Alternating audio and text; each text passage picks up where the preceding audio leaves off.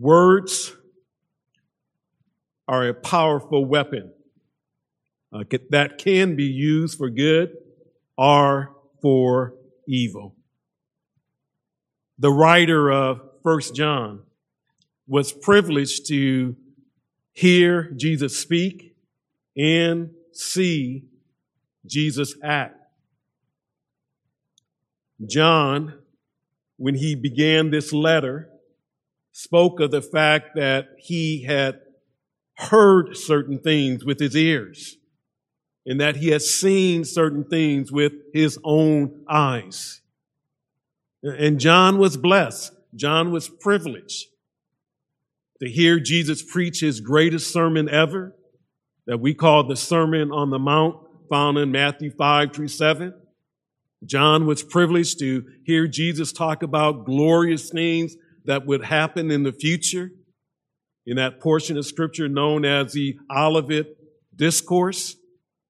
John was even blessed and privileged to not only hear, but to witness what is discussed in John 13 through 17, that which we call the upper room discourse. Those events take place right before Jesus goes to the cross to die for sins, your sins and my sins.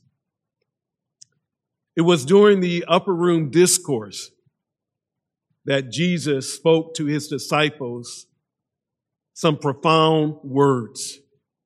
And the words are found in John chapter 13, verses 34 to 35. Jesus said to his disciples, a new commandment I give to you, that you love one another. Even as I have loved you, that you also love one another. By this, all men will know, Jesus said, that you are my disciples if you have love for one another. Three times Jesus speaks about loving one another. And he says it's a new commandment, even though in the Old Testament it's spoken of Israel loving their neighbors.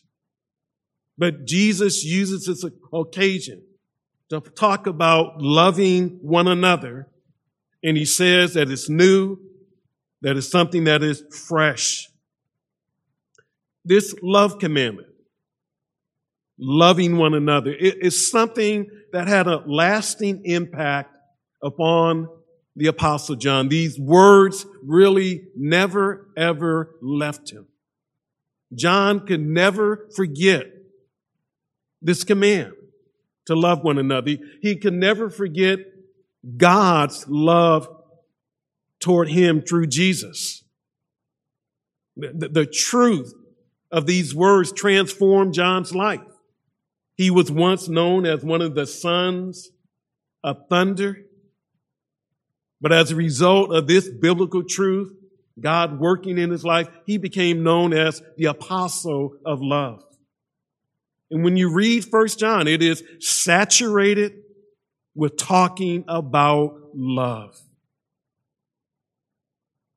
So this commandment never ever left him.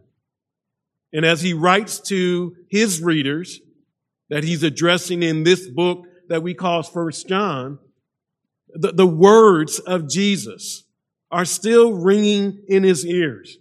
He's still hearing Jesus say, a new commandment I give to you, love one another. And as he comes to these verses in particular, that's what's driving him to, to write what he says. And he communicates to his readers this marvelous truth, this responsibility, this new commandment, because he wants the words of Jesus to have a lasting impact in their lives. And he wants these words to have a lasting impact in our lives. What should be echoing in our ears what should permeate our life should be the words of Jesus when he gave this new commandment. I trust that God will use his word in our life to wake us up, to move us, to motivate us, so that every act that we do is a reflection, is a manifestation of this new commandment that Jesus gave right before he went to the cross. As we come to this passage, I want to address these verses from the subject, the love commandment. And in these verses, we realize and we learn that there are two perspectives that we need to have toward the responsibility to love one another. And that first perspective that we must have toward the love commandment, the, the commandment to love one another, is that it is imperative. Uh, it is a must. We got to shake ourselves loose from our lackadaisical, comfortable idea that this commandment is not important. We got to wake ourselves up by the Spirit of God so that He might impress upon us that loving one another is not optional, but it is imperative. It is a must. In John goes to great lengths in verses 7 and 8 to communicate that to us. He wants us to know that this is not just simply a subject to be studied. It's not just a topic to be treasured, but this is a commandment to be conformed to. We are called upon by God, by our master to love one another. And as John introduces us to this subject, he does it in a way that he is an example of what it means to love one another. He addresses his readers as beloved, dearly loved ones. I'm going to challenge you, John says, to love others, but I want you to know that the challenge comes from one who loves you. I love you, John says, and I want you to love others. And what better way to begin a discussion on love than to hear it come from someone who's actually doing it? Someone who's actually practicing it. And John wants us to realize that the command to love one another is familiar and from the past. In other words, he calls it an old commandment. He says to his readers, look, what I'm writing to you concerning this love commandment, this is not a new commandment. It's not new in time. It's not novel. I hope you realize that we live in a day and age where people want new things.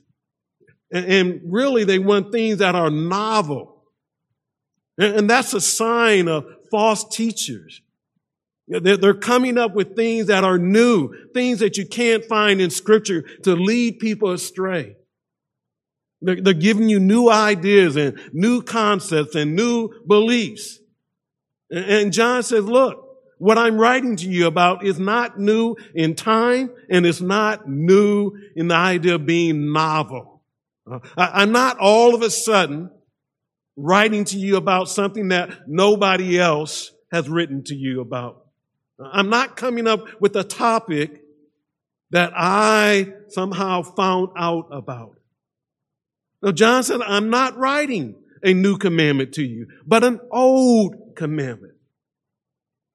And the reason why the readers would be able to resonate with that, the reason why they would know that it's an old commandment is from their own experience. John said this old commandment you've had from the beginning. That is when they became Christians, when they repented of their sin and put their faith in Christ, part and parcel of that reality is that somebody told them about the importance of the love commandment. Somebody told them that now that they're Christian, the love commandment is critical and must be practiced. And every Christian needs to be reminded of that truth. Every Christian needs to have it pressed upon their heart that the love commandment is not something for the future, not something for down the road. The love commandment is for the beginning of the Christian life. And these readers were exposed to the love commandment from the very beginning. It was old to them. It was familiar to them. They had it from the past. And not only that, John said, this is the message. This is the word that you heard. He could say to all of them that he's writing to, you heard from the beginning that you are to love one another. And that stresses how important this commandment is. That, it needs to be heard, it needs to be proclaimed, it needs to be lived from the very beginning of the Christian life. So the command, love one another, is familiar. It's from the past. But shockingly, amazingly, almost paradoxically, John goes on to say, look, I'm not writing a new commandment, but an old commandment. And then he turns around in verse 8 says, hey, I am writing to you a new commandment. Well, you just taken the time in verse 7 to say it's an old commandment, that is new commandment, not a new commandment, and now you're telling me it's a new commandment? So what is it? Which is it? Is it an old commandment or is it a new commandment? It's both. It's an old commandment. Their experience testifies to that. It's a new commandment. And John is speaking from a different perspective. It's a new commandment because Jesus himself, when he gave the love commandment, said, I give you a new commandment. It was new in the sense of being fresh. It was new in the sense that it wasn't just for the past, it's for the present. It's new in the sense of the model, the example for carrying out this commandment is Jesus. We're to love one another as Christians just like Jesus loved his disciples. So the model is not you. The model is not me. The model is the Lord Jesus Christ. Jesus says to his disciples, his followers, love one another just like I have loved you. He loved them. He demonstrated that. He manifested that. And they now possessed a model for loving one another. It's new when you think about the extent of the love commandment. Basically, Jesus is telling his disciples, you love one another. That is, you love those who are also followers of me. Well, the followers of Jesus didn't end with the 12. The, the followers of Jesus doesn't end with those on the day of Pentecost who come to saving faith. It's not those just in the book of the followers of Jesus is continually expanding. It expands to include all Christians today.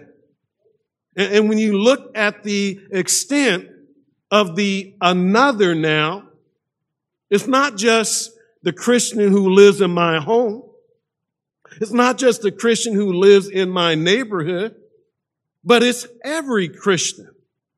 I'm called upon as a believer in Jesus Christ to love every individual, regardless of what race, tribe, nation, and tongue that they come from. I know some of us don't like that. We, we feel comfortable with loving those who look like us and act like us and talk like us. But the new commandment is not restricted to a select few Christians. It is to extend. That, that's what makes it new. That's what makes it present. So I have an obligation to love each and every one of you, even if you look different than me. Even if you're older than me or younger than me, even if your sex is different than my sex, I have an obligation to love you as a believer in the Lord Jesus Christ and you as a Christian. And so this commandment is new. And I think it's also new because it's the commandment that is to reign. No, you, you, some of you are John Coltrane fans. A love supreme. Well, well, the love commandment is a love supreme that is to reign in the church age. Because of the crucifixion of Jesus, because of his resurrection and his ascension back to heaven, the, the thing that was to mark his disciples as they lived here on earth is that they loved one another. And I believe that's what John is trying to say at the end of verse 8 when he says that this love commandment is true in Jesus. How's it true in him? He was the example for it. He was the one who explained it and extended it. But he says it's also true in the readers. And, and you, John says, the readers. You love one another. And then he says the reason why is because the darkness is passing away and the true light is already shining. That sounds strange. He talks about darkness. He talks about light and he'll keep doing it in this passage. But, but basically saying that because of what Christ accomplished on the cross, because of his death, burial, resurrection, and ascension, we are living in a time of transition. The, the darkness reflecting the kingdom of Satan is passing away. And the true light reflecting the kingdom of Jesus is already shining. The, kingdom of Christ has burst on the scene, starting with the church.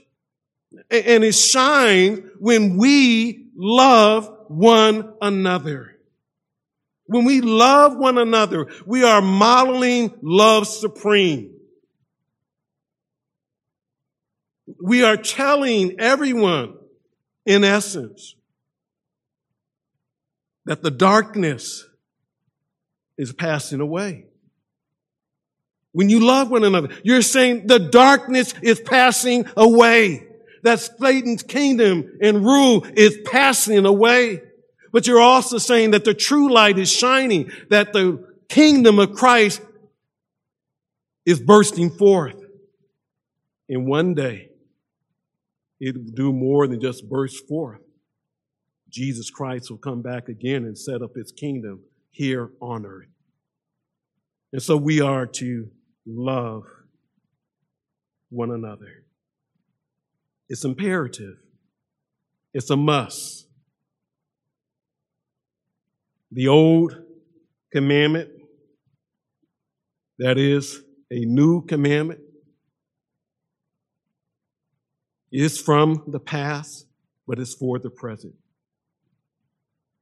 It is something that is familiar, but it's something that is fresh. So, how are you doing? I'm not asking in general.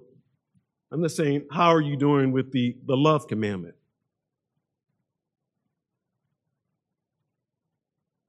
Is the love commandment true in you? Maybe a better question to ask ourselves is Fairview, how are we doing with the love commandment? Because the love commandment is not isolated to a single individual.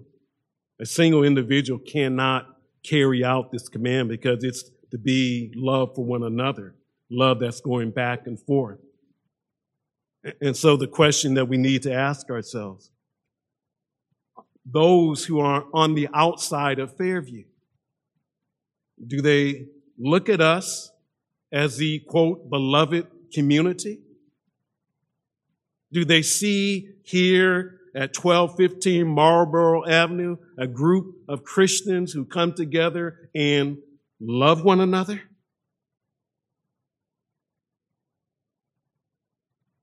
It's, it's, it's kind of hard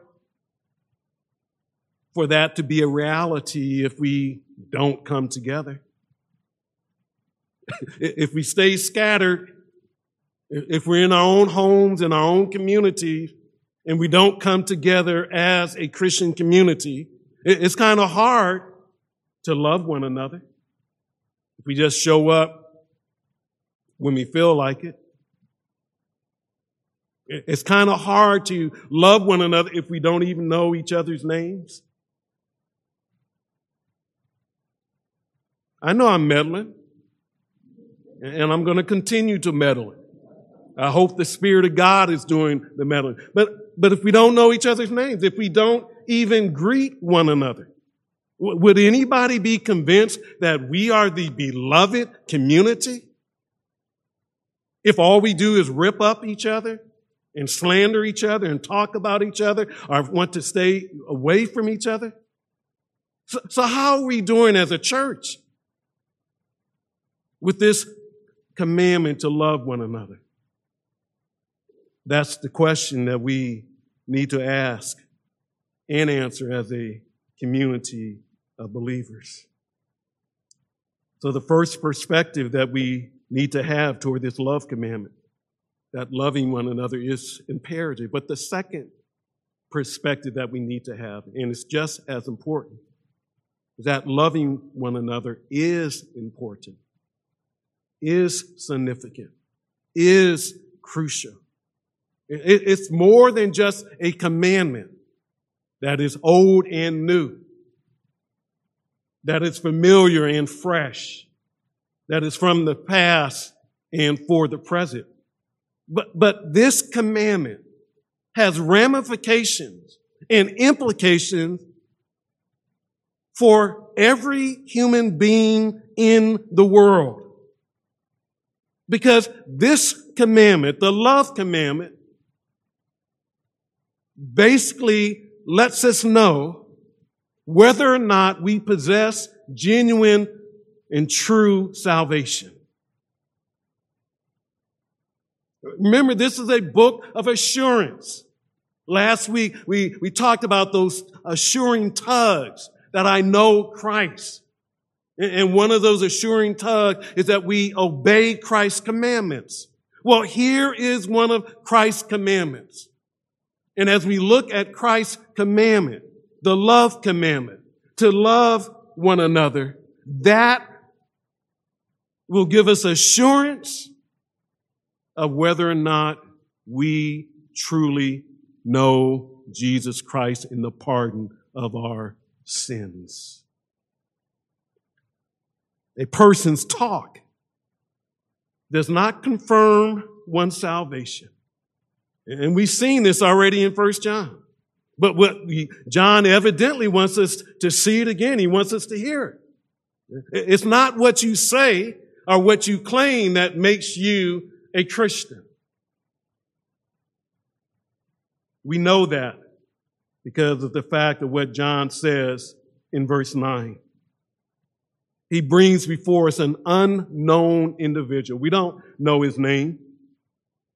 He doesn't identify who the person is by name, but he does identify the person by their claim. What does this person claim in verse 9? The one who says that he is in the light. This is what he claims. He is in the light. The light that characterizes our God who is light that we learned in 1 John 1 5. God is light and in him is no darkness at all. This person says that he is in that realm that is characterized by God. This is what he's saying. This is what is coming out of his mouth. He doesn't just say it one time. He says it repeatedly. And each time he says it, at the same time, John says that this individual hates his brother. I love Jesus. I'm a Christian.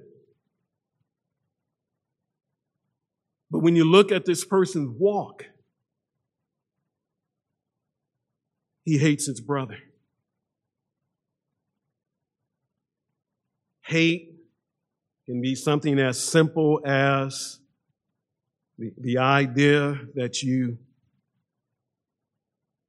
have contempt for a person, or just that you don't want to have anything to do with the person. I think the best way to see hate here is that it's a lack of love. And all the while this person is claiming to be a Christian, he's hating, quote, his brother that is a fellow Christian, even though he is not truly a Christian. That is the person making the claim. He says he's a Christian, but he hates the person who is a Christian. And here, the emphasis is not on one act. I think every Christian would have to acknowledge that they have committed an act of hate toward their brother or sister in Christ. But the Christian who has committed that act of hate confesses his sin and forsakes his sin. This person that John is talking about is simply hating his brother. It's unbroken. It's repeated. There is no coming to Jesus Christ. There is no coming to God and saying the same thing about this hatred that God says and repenting from that uh, sin. There, there is no forgiveness of sin. This person just is going on time after time after time, hating his brother. And John says, it doesn't matter what this person claims his conduct says something else. And what does his conduct say? His conduct says that this person is in the darkness. In the darkness. Can't get any more graphic than that. The person is not in the kingdom of Christ. The person's in the darkness. And John says, until, until now. That is, he's was in the darkness in the past. He remains in the darkness. And John says, as I write these words, he's still in the darkness. So please understand, talk does not certify or confirm one's salvation. You can claim all you want that you're a Christian.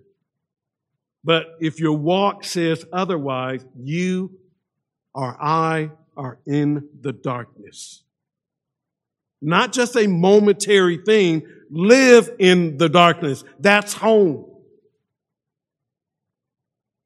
Talk does not confirm one's salvation, but walk does confirm one's salvation. It's not what I say, it's what I do.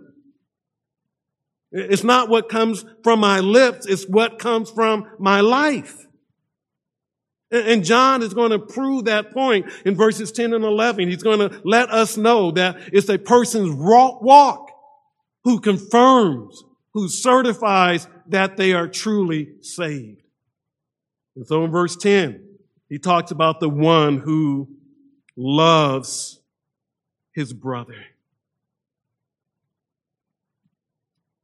Continually seeking his brother or sister's best possible good ongoing action, loves his brother.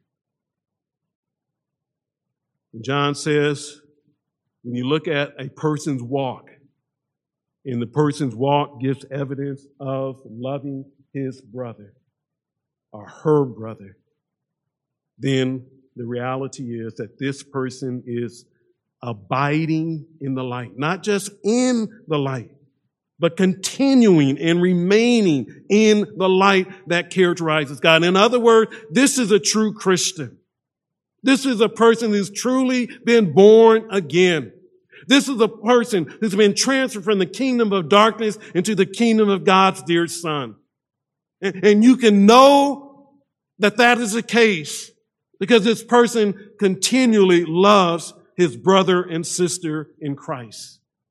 And not only that, not only does this person abide in the light, but this person, in this person, there is no cause for stumbling. And this could mean that this person, because they're loving their brother, doesn't cause their brother to go into sin. Or it could mean that this person, because they love their brother, doesn't fall, doesn't falter in their walk with God. I think it's the latter idea. No cause for stumbling, for failing, when we are loving our brothers and sisters in Christ. But there's a walk of another individual not the one who loves his brother, but the one in verse 11 who hates his brother. The walk of one who hates his brother. This is the same person, so to speak, that we saw in verse 9. The one who says he's in the light, but yet he hates his brother. As a result of that, he's in the darkness even until now. And now John brings this person up again. He's not so much concerned about this person's claim, but their conduct, their walk. And what does he say about this person's walk? He hates his brother. He does not seek his brother's best possible good. He's indifferent. And sometimes he detests his brother but there's a lack of love, acts of love that we've been looking at in 1 Corinthians 13, 4 through 7, when Paul talks about how love acts. And he says 15 different ways that love acts. Here is someone where they do not demonstrate those acts of love. When John thinks about such an individual who hates his brother, it terrifies him it causes him, him to describe this person in such a horrific way. It's almost as if John is saying that there's nothing worse in your walk, in your conduct, in your life, than to be one who continually hates others. And so, what does he say? It's true, this individual. He said this individual is in the darkness. It's like a downward spiral that he presents here. It's like somebody falling in a pitch black well. And they just keep going down and down and down until they hit rock bottom. And so John starts it off by saying, Here is someone who is in the darkness. But it gets worse. This person not only in the, the, the kingdom of Satan while he's living on earth, but this person walks in the darkness, roams about. So, so when you look at this person's license, they have a license to live and to walk about. But when you look at the address, the address is 101 Hell Street living in Satan's city and Satan's state. But the person's alive. The person's living. He, he walks about in the darkness. He moves and carries himself in that dark realm. And if that's not bad enough, John goes on to say he, he doesn't know where he's going. Even though he's moving around and walking about back and forth, he doesn't know where he's going. Why? Because the darkness has blinded his eyes. He can't see. So he's in the darkness. He walks in the darkness and he is blinded by the darkness. This person is messed up. This is a picture in scripture of a person who is unsaved. You shouldn't look at your unsaved child or your unsaved mate or your unsaved neighbor or your unsaved coworker as just simply a human being where everything is okay. You need to look at that individual through the eyes of scripture, through the lens of scripture. A person who's not saved is in the darkness, walks in the darkness, and is blinded by the darkness. They need Jesus. And that's who we were before God saved us. We were messed up and jacked up. We were in the darkness and walked in the darkness and blinded by the darkness. We didn't know where we were going. We were stumbling into drugs, into sex, into pride, into arrogance, etc. But Jesus rescued us, saved us. Why this horrific picture of the one who hates his brother? It's designed so that you and I might realize how ridiculous, how contradictory it is for a Christian to hate his brother. An act of hate toward another Christian is to act like one who is in the darkness, walks in the darkness, and is blinded by the darkness. That should not characterize us as Christians. So, loving one another is imperative. Loving one another is important.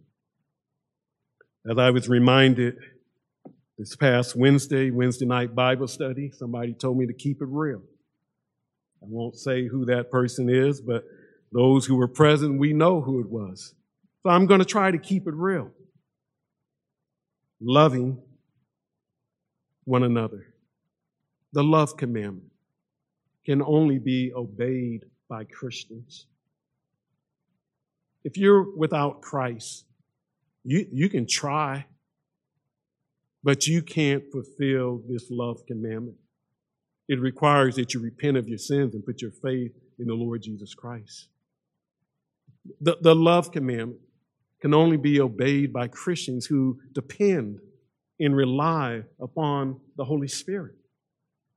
If you think we can do this in our own strength, we're fooling ourselves. We need the enablement, we need the help of God the Spirit. But let me add this so I can keep it real.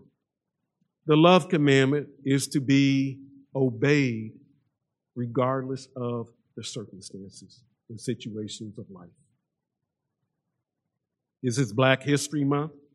Let me bring before you someone who is a champion of the Christian faith, John Perkins, still alive. But John Perkins, if you don't know who he is, go on to the internet, Google him. He's written a number of books, even though he never went past the third grade. He was an African African American who came from Mississippi, spent time in California, and then went back to Mississippi. But John Perkins wrote a book entitled He's My Brother. And he wrote it with a white author. And the subtitle is this a black activist and a former Klansman tell their stories. A black activist, John Perkins, a former Klansman, Charles Tarrant, tell their stories. And one of the things that John Perkins mentions several times in this book is how he encountered an event in a jail in Brandon, Mississippi. And in that jail in Brandon, Mississippi, He was beaten. He was kicked. He was stomped into unconsciousness and revived just so he could be beaten into unconsciousness again. He was a bloody mess. And this was done by police. In fact, the name of the sheriff was Jonathan Edwards. Not the Jonathan Edwards that many admire and speak well of in American history, responsible for the Great Awakening. But obviously, this man's parents named him Jonathan Edwards for a reason, in that he was supposed to reflect Christianity. And this man, the sheriff, turned around and named his son Jonathan Edwards. They were responsible for what happened to John Perkins in this jail in Brandon, Mississippi. John Perkins says he was beaten all over his head. They blackened his eyes. They kicked him in the stomach. They beat him on his back and, and his shoulders. He was a bloody mess. He would look down on the ground and see all this blood, not realizing it was his blood. They took a bent fork and stuck it up his nose. They took that same fork and tried to jam it down his throat. They took a gun and put it to his head and pulled the trigger. Obviously, there were no bullets in the chamber. Then, after all of this, they put him, finally, they booked him and put him in jail.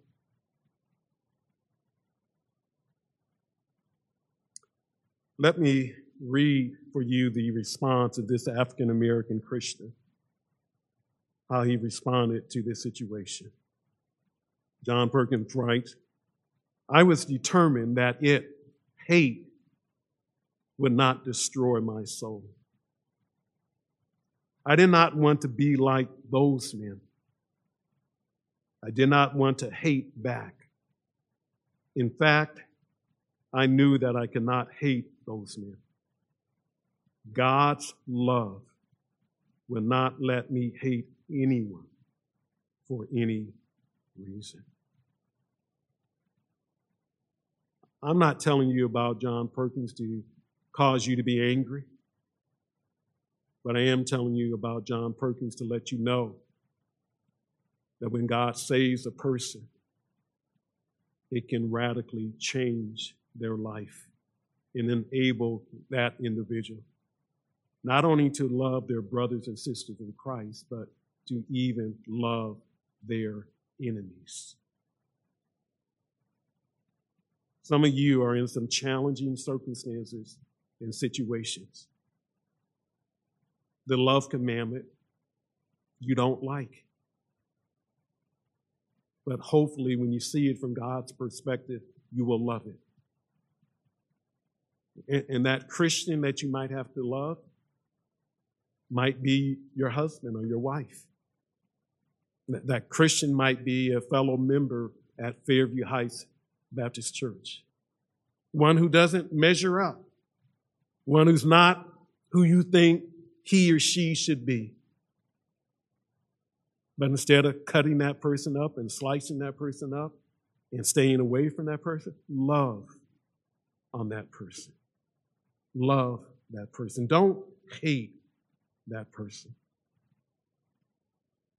The, the love commandment is imperative. We must love. I don't care how the world looks at that. I don't care how they analyze Christianity and say that that's crazy. I, I never ever want to be a part of something that says I got to love somebody who treats me that way. I don't care what they say. All I'm interested in what God is saying to us. And He's saying to us that these words are to have a bearing upon our life. The, the love commandment is to be something that can never ever leave our minds as we interact with each other.